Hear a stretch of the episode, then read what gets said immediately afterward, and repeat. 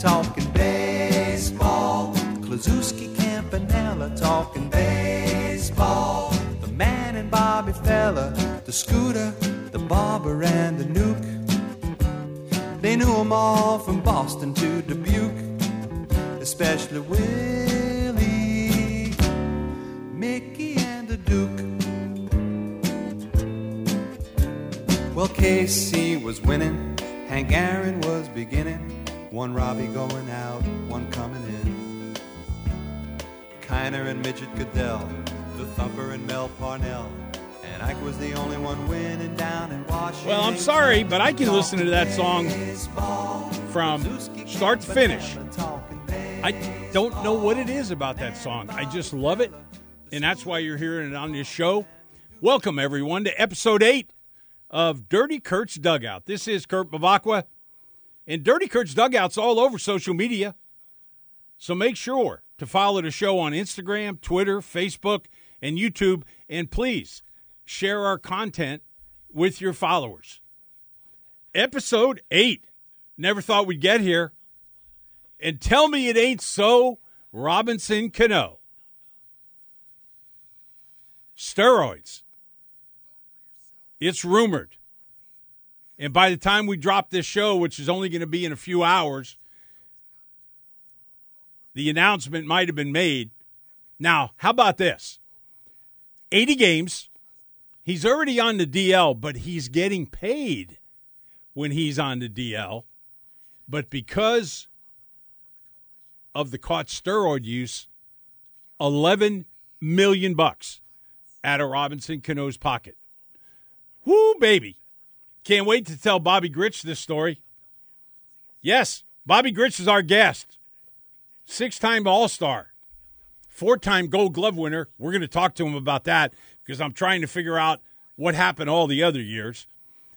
Twice in the top 10 of the MVP voting in 1974 and 1979. He led the league in slugging average in 1981, led the league in home run the same year, and he's the first player elected to the Los Angeles Angels Hall of Fame. My friend and great, great baseball player, Mr. Bobby Grich. Bobby, welcome to the show. Thank you for joining us. Yeah, my pleasure, Dirty Kurt. Good talking to you as always, buddy. And uh, you know, I like the way you played the game. You're always dirty. You were diving. You were sliding. You were coming up with dirt all over your uniform, We're- on your Yeah, chest. You we're- were- you were talk- My, you were my hero, man. You we're gonna, hero. We're going to talk about uh, getting down and dirty a few different times, maybe in a few minutes. But uh, it, it, I got to know what happened in the 13 years between 1973 and 1985. There's only four Gold Gloves in that time. You set an all-time Major League fielding record with a 995 fielding percentage in 1973, and in 1985 you set your own record higher with a 997 percentage. How do you only win four gold gloves in that period of time when you're such a good fielder? Well, it was, um, you know, it was done by voting, and it was voted by the coaches and the manager of each team, and they would vote typically like the first part of September. Uh, I remember walking into a locker room someplace, and there was a stack of ballots that the coaches had to vote for the Gold Glove, and it was like the first week of September, and there were no stats to accompany what the players were doing during the season. And I often wondered, you know, what was the sense of that award? Um, because I had a great year in '83. Uh, I think I made three errors or something. I don't know what it was. It was an all-time fielding record. Although I didn't play in like over, uh, you know, I didn't play like in 140 games or something. I don't. You might check the stat on that. I think I played like 125 games or something. I was I was uh, injured part of that part of that uh, year. But anyway, the the point is is that the coaches and managers never had access to fielding stats, and it was kind of voted on reputation and what they saw. And so uh, I was always um, skeptical of that because I was six two, and uh, I wasn't particularly quick on my feet. but I I was a smart ball player. I knew the opposing hitters. I kept track of them. I knew who did what. I watched every single pitch from our pitchers when the catchers called it. I got jumps. I cheated 10, 15 feet sometimes on slow curveballs to left-handers to my left, and vice versa to my right. I had more range than anybody in my time. Uh, I had more range than almost anybody that ever played the game. Uh, but the but the uh, uh, the stats did not accompany the voting, and so that was the part about the Gold Glove that uh, I think I literally got uh, screwed out of a couple of them.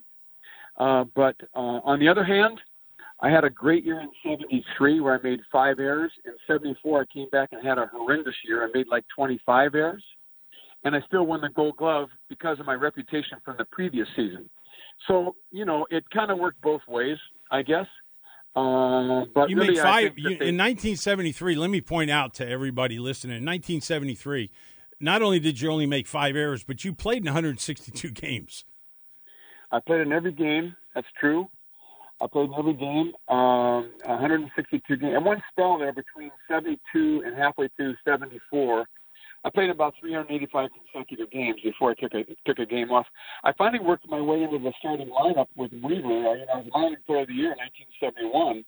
In 1972, I didn't play for the first 30 games of the season, and uh, I thought that once I start, once I played that 31st game, I said, you know what, I'm never getting on the lineup because he might not put me back in. well, they had a pretty good second baseman when you first joined the Orioles by the name of Davey Johnson. So you They can't a complain a whole heck of a lot about not playing, although they traded Davey Johnson away than when they saw the abilities of you. That's true. They they wanted to get me in there someplace, and uh, you're absolutely right. Davey Johnson was a great second baseman, and that's why I sat. Uh, you know, it's tough to break that lineup. I played a little shortstop too, and they had a fantastic shortstop in Mark Belanger. So you're absolutely right, uh, uh, Kurt. That, that that was a large part of not getting into that lineup early on. Who's winning these Gold Glove awards during those years? You know, that's a good question. I think Frank White came on board around 77, 78, 79. Uh, you know, I won the award from 73 through 76. Then uh, I became a free agent and I came over to California and I went over to shortstop. And and I also hurt my back. I blew out a disc in my lower back. It took out 80% of my disc between my fourth and fifth lumbar on a, on a back surgery.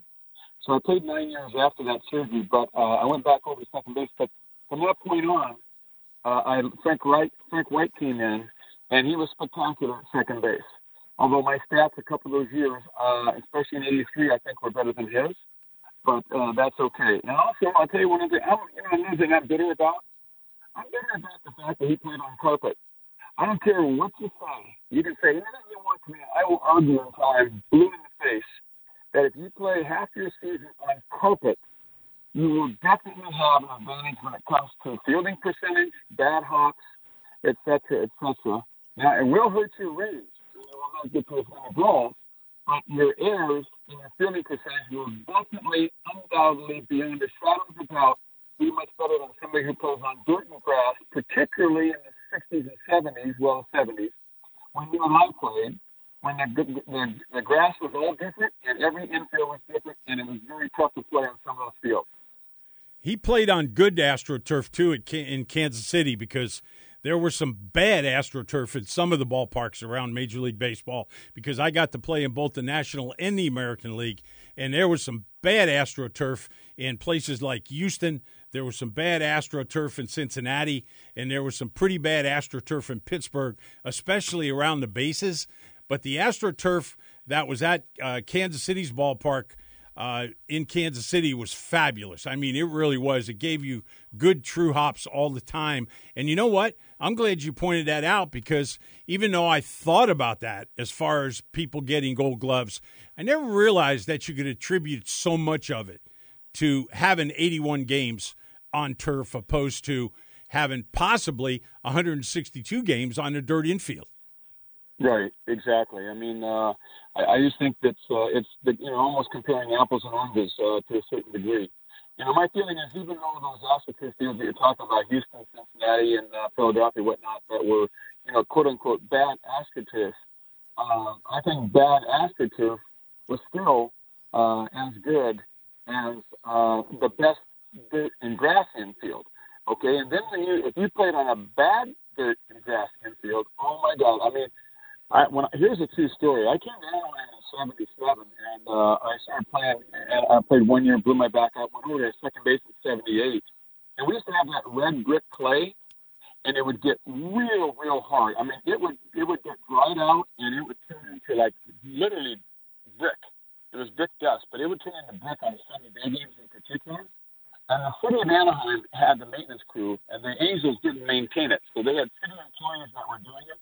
I brought Red Patterson down out of the office. I said, Red, I want to show you something. I was wearing a mouth guard. I took my, oh, I went to a, uh, uh, Kinney Sporting Goods, and I got a mouthpiece that the football players wear. I started wearing a mouthpiece in my mouth every single game because I knew I was going to get my teeth knocked out. I took him out to second base. I held the ball waist high. I held the ball waist high. I dropped the ball on the infield. It bounced off of the dirt up higher than where I was holding the ball where I dropped it. And it went back, it bounced to the right. Then I said, Watch this, Red. I moved up about a foot. I took the ball, I held it waist high. I dropped it again, and it bounced directly to the left, the exact opposite direction, higher than where I was holding the ball from where I dropped it from. You can't even you, you, it, it, it, you can't even hardly do that on concrete. But that's a true story, and and uh, it was so hard, it was so dangerous. And I told him, I said, Red, you're going to hurt somebody. We're going to get our teeth knocked out of here.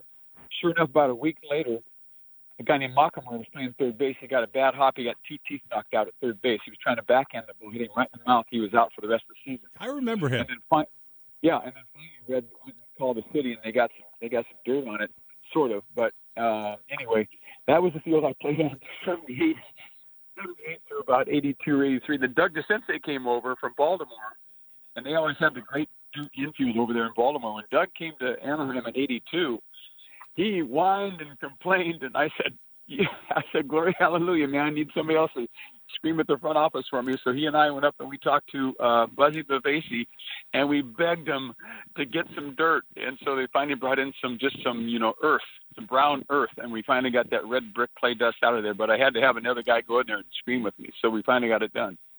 Well, we're, we're going to continue to talk about the mouth guard in a couple more minutes, but I want to go back to uh, the time of you growing up in Long Beach, California. First round, 19th overall draft choice of the Baltimore Orioles back in 1967. Always a California Angel fan. As a matter of fact, a 1956 Ford and Jim Fregosi have something in common. Will you share that with the folks? Of course. Right now, you mean? Yeah. Yeah, right now. Well, okay, okay, I got you. I thought you were going to break or something. Um, yeah, you know, I uh, was a uh, junior in high school when the Anaheim Stadium was built, 1966, and uh, so I had a '56 Ford, and uh, I would go out to the ball games, and and uh, and there was a Chevron gas station on the corner of uh, Katella and State College. I would park behind the gas station so I could avoid the dollar fifty parking, and I'd pop over the fence and I'd run across the parking lot into the game. I'd pay about dollar seventy five for a ticket and uh, usually take my girlfriend. And then by the fourth inning, she and I were sitting down in about the fourth row, right behind the dugout, because you could weasel your way down. They only had about eight thousand people in the stands. I go like on a Tuesday, Wednesday, Thursday night when there wasn't very many people there, and then we'd be like in the fourth row, and I would just watch Fregosi and uh, Paul Schaal, Aurelio Rodriguez, Bobby Knoop. I just watched those guys every move, and I loved that ballpark. And uh, that was my dream. Was that man? I just loved playing Anaheim Stadium. Sometime I just thought it was the greatest ballpark in the world. And um, the next year, 1967, April, I went out early on in the season. I was playing high school baseball, and there were some scouts following us. And I thought, you know, we I got a chance to play. Maybe we had Eddie Crosby at second base. I was Eddie Crosby played eight years in the big leagues. I played shortstop. Jeff Burroughs was on the team. He was a pitcher, and he was a sophomore. And so the scouts were following Burroughs, me, and Eddie Crosby. So we had a bunch of scouts. Plus we had a great league. But anyway, I go out to the stadium, and they used to have the um, they used to have these mounds down down the line where the starting pitchers would warm up before the game. You know, real close, like about uh, uh, between third base and the left fielder. So you could go right down the front row, and you could be like three feet away from the guy who was pitching that day because he'd be right along that right along the fence. So I went down there and I was standing right there, and there was a young pitcher named Jim McGlothlin, and he actually had won 18 games the year before, or or he had something like that, 16, 17 games in the big leagues. And so I was standing right next to him. He was this red-haired, freckled, you know, kid. He was about 26 or 27, but he looked like he was 17 years old. He had a real baby face. And so I'm watching him pitch, and I'm seeing this fastball, curveball, slider change, and I thought, you know what? I could hit this guy. And that right there at that moment was my was my thought that you know I could actually do this. And uh, that's about uh, about two months later I got drafted, and that's when I decided to, to take up baseball and give it a shot. So you realized you could hit major league pitching before you became a professional. I did. I really did. I really felt. I mean, I was standing right next to him, and I said, "This guy won 16 games in the big leagues." And I watched his pitches, and he was, you know, he was throwing, you know, 89, 90 with a, just a little hook and a little slider. And I said, "You know what? I, I can I can catch up to that." You know. so, well, I wish I would have been hanging around you. I think I. I think I finally realized I could hit major league pitching maybe four years after I, I got to the big leagues. it, it wasn't an easy deal for me. You're listening yeah, to well, Dirty Kurt's Dugout. This is Kurt Bevacqua with my guest, Bobby Grich. And if you enjoy Dirty Kurt's Dugout and want to support the show, visit our Patreon page at patreon.com slash Kurt Bevacqua. It's the simplest and most direct way to help us produce more and better podcast episodes. Remember, it's independently produced. We're not part of ESPN or any big media company. We work for you, the people that want to listen to the show and want to get good content and have fun. There's all kinds of levels of rewards for Patreon supporters. So go on and check it out. Yeah, hey, I don't want exactly. you know what? I don't want to make you out to be a fighter because I know you're not. I mean, I've, no, I've spent no, a lot of time with you, but I also read where you got in a fight with Earl Weaver. Well, kind of, sort of. Uh, not really a fight. Uh, you know, I had I was called up in uh, in 1970 as a 21 year old rookie and uh, I was hitting 383 at AAA. I was on fire. I was really hitting the ball great. I was hitting the ball to right field a lot, hitting the slider to right between the hole between first and second. And the next closest guy was hitting like 330. I was leading the league by like 50 points or something. I mean, I was on fire. So I come up and uh, I played one or two games. I was like one for six, and he benched me. And uh, and then I didn't play much, and then I played a little bit here. I ended up playing like about once every eight or nine days is what it turned out to be. So finally, uh, late in the season, uh, it was like about September 12th or something like that. It was like the second week in September, and we have a um, we have a, a set we have a 17 game lead in the American League East with something like 20 games to go, something like that. And I'm finally starting. I'm finally starting a game and we're facing Sonny Siebert with Boston, and I'm hitting like eighth, I think it was. And my first time's up, I hit the ball hard. I hit the ball right on the button, right to somebody twice. And he's pitching a good game, but but now I come up in the bottom of the eighth inning, and the bases are loaded, and there's two outs, and I'm fired up. I knew I'm going to get a base hit and win the game here. I just knew it. I mean, I felt really good about it. So I'm I'm walking up towards home plate from the on deck circle, and I hear this whistle that Earl Weaver was famous for. He put two fingers between his corners of his mouth, and he'd go. And I went, "Oh my gosh, you got to be kidding me!" I turned around, and he's got the wave pulling me back with the wave. And I go, what the heck's going on here? They go, we got a 17 game lead. And he's going to pinch hit for me and he and he pinched it. He sent and plus he sends up he sends up Chico Salmon. Okay, I'm hitting 210. Chico Salmon's hitting 218. Okay, he's not even a left-hand hitter. He's a right-hand hitter. He's hitting 218. I'm hitting 210, and he and he pinch hits Chico Salmon for me. Of course, Chico Salmon struck out on three pitches, but when I came back, I was so mad I threw my helmet, I stuffed my helmet into the into the helmet rack. I took my bat and I jammed it into the bat rack, and I walked by him as I was going out, and I said, "If you don't leave me in the game once in a while, how do you expect me to ever learn how to hit at the big big level?" And he jumped up, and he grabs me by the neck, and we went down like three steps down into the tunnel, and and Frank Robinson and Boog Powell were both down there, and they both jumped on. Elrod Hendricks was down there, and they they jumped on him, and somebody jumped on me. I was getting ready to come back at him anyway. They pulled us apart, and so that that was really all there was to it. But all there was uh, to it, and you didn't well, talk for how long? about three and a half years. Even when you got in an I, elevator together, you didn't Oh, talk yeah. after that No, yeah. incident happened. No. But he never We pinch were- hit for you again, I bet. You know what he did? He did. He pinched hit for me. We had a week to go in the season, and we were already clinched. We already clinched the American League East, and the exact same situation came up. And I was on deck, and I'm going up to hit in the bottom of the ninth inning to win a ball game, and he whistles me back. And Brooks Robinson was getting the night off because we had already clinched, and uh, I was actually playing third base for Brooks, and he pinched hit Brooks Robinson for me, who proceeded to strike out, which didn't you know, made me as happy as could be. I was glad he struck out. One of the few times I'm glad a teammate struck out, right? But anyway, Brooks Robinson struck out, and I just I just went unbelievable. This guy is unbelievable. He was just doing it to make a point. So I just put my bat and my, and my away, and I put my helmet away, and I just you know sat there and just went, you know, I don't really care if I ever talk to this guy again either. So you know, we didn't talk for about three or four years, but but the thing is that Brooks Robinson, when Earl Weaver goes, Robinson, down at the end of the at the end of the bench, you know, when he was everybody told me this later. Uh, he Brooks who had the night off, he was sitting down at the end of the bench, and, and Weaver goes, Robinson, pinch hit, and Brooksy goes, Oh, Earl, let the kid hit, and Earl goes, Robinson, get up here. so, so he didn't want to go pinch hit for me. So Brooksy, he, he had to go up there and pinch hit. And So anyway, he was just trying to make a point, and he just, you know, so I just thought, screw it, you know. And the thing was, here was the deal. Here's the kicker.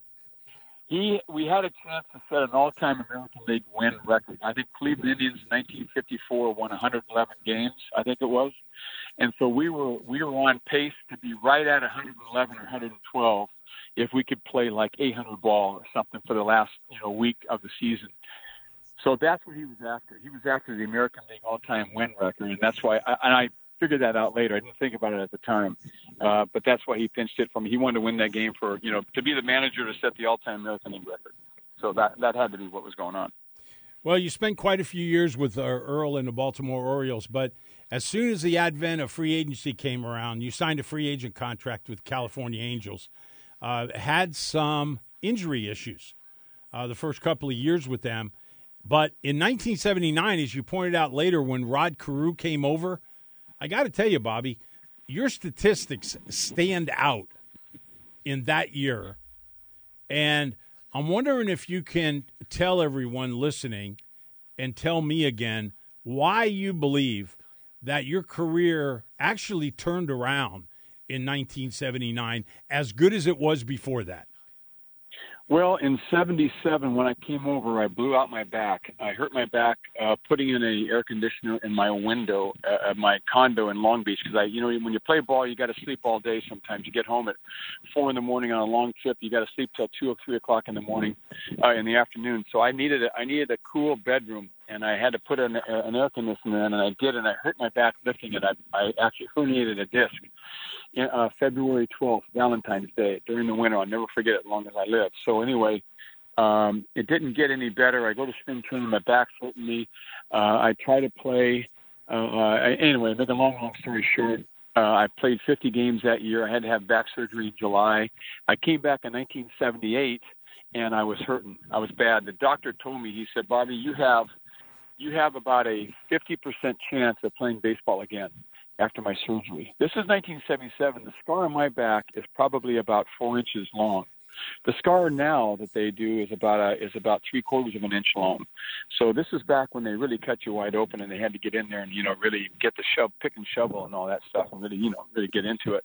So it's before arthroscopic surgery. But anyway, so I I I you know there was a good chance my career was going to be over with my back, but um, so 78 I came back. I had a horrible year. I was real weak.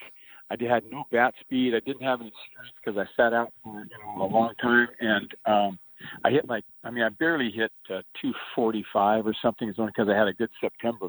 I was hitting like 225 most of the year. I think I had six home runs, 40 RBIs. I mean I was I was finished. I was done, and so I had to do something drastic that winter. And this was before weight training was accepted in baseball. Everybody said, "No, you're going to get muscle bound. Don't don't lift weights." But you know what? I had no I had no other recourse. It was some I had to get myself stronger somehow, and otherwise I was done. And so I turned a bedroom, uh, one of my bedrooms at home, I turned it into a weight room. And this is before anybody was doing this. And I I put in a barbell. I put I had some dumbbells. I had some lead weights.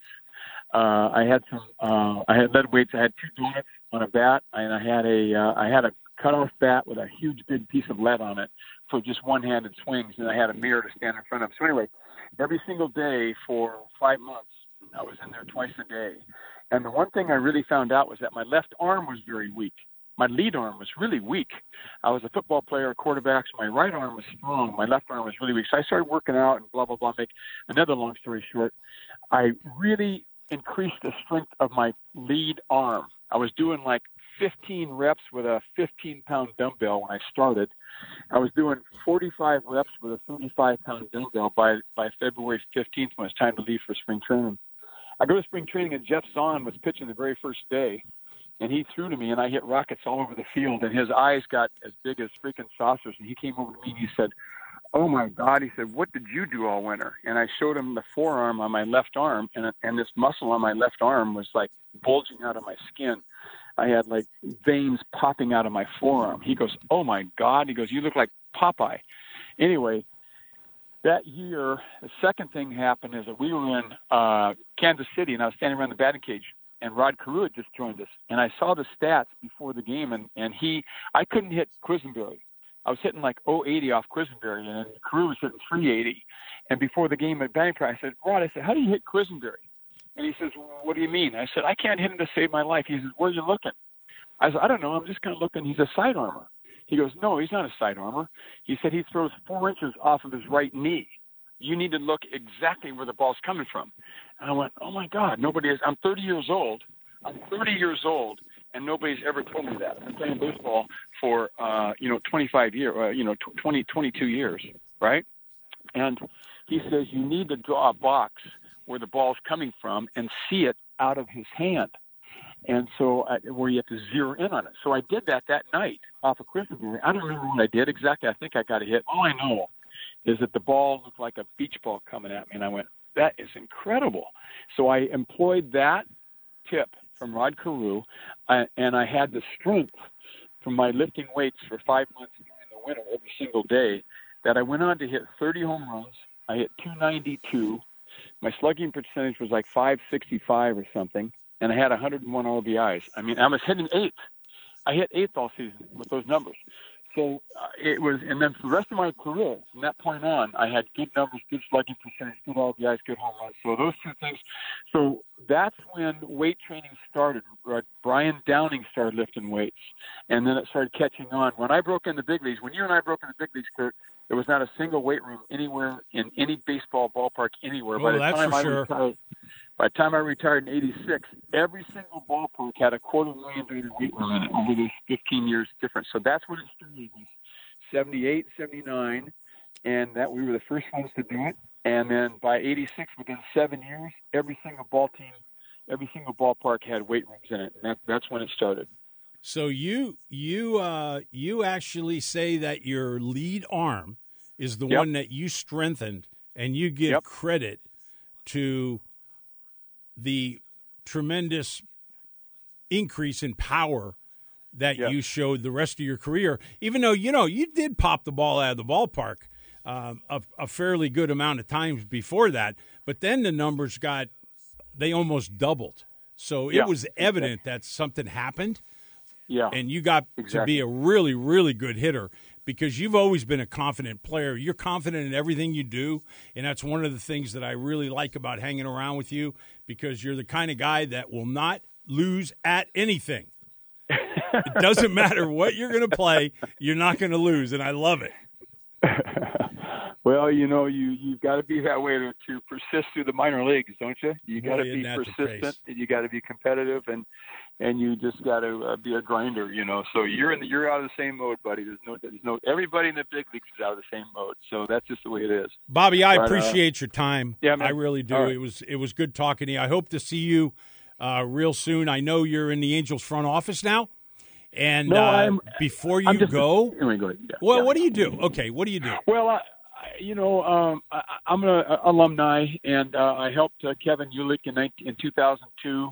He was the president of the team. He and I uh, did some things. He, he called me in one day. He and I had had a conversation earlier when I was a player uh, about what the Angels lacked as an organization, and one of those things was uh, unity and and, and uh, and and uh, connecting the eras and the legacy of the organization. Players would come and go, and you never see them again. So anyway, so I helped form an alumni association, which we have about 600 guys in now with the alumni, and we do all kinds of events. Guys go down to spring training now. We had eight guys go down this year for a little four-day visit. I can go on and on and on. But make a long story short, I'm just kind of an alumni on call. I do a lot of appearances for them and just PR and community relations. Wow, this sounds absolutely nothing like the San Diego Padre Alumni Association. so uh, I will I will leave you with that. But before right. before you go, is Shohei Ohtani real? Do what? Is Shohei Ohtani real? Oh, Shohei Ohtani. Oh, I tell you, he's exciting to watch. Oh, I mean, isn't uh, he? He really is. It's fun. It's fun again. The game is fun. I mean, between Trout, Pujols, Ohtani, I mean, those three guys. Uh, I love having Kinsler and Cozart on the team now. Upton's terrific. I mean, really, we have an exciting team now. Um, I'm checking out games. If I don't go at the stadium, which I go to probably be about a quarter of the games, uh, I'm checking it out on TV. I tape it, check it out at night. Looking, I'm looking at my phone all the time, see how we're doing. But Ohtani is um, a, a really a, a, a budding young star. He's 6'4", about 225. He's fluid. He's athletic. He throws. Uh, he can hit 98. He's got a devastating forkball. He's got a great curveball. When he's throwing his curveball and his forkball and he's keeping it low, and he's throwing his 96 to 98 fastball. I mean, he struck out 11 guys in six and a third innings the other the other day, and something or 12 guys, something like that. And um, um, he's he's tremendous. One one last thing on that. I went to spring training this year for a little four day uh, cameo appearance, like like a lot of the other alumni within our organization did, and I saw him play, and he had a real big front leg kick, you know, like uh, like um, Ichiro you know, like the old Sadaharu Oh. Remember Sadaharu Oh? Oh yeah. The all time the all time home run hitter from Japan back in the in the seventies. He had a big massive he lifted his front leg way, way up. Anyway, so that's what uh, Shohei was doing and they were beating him inside. I mean he couldn't he was only hitting I don't know, he was hitting a hundred a hundred at spring training.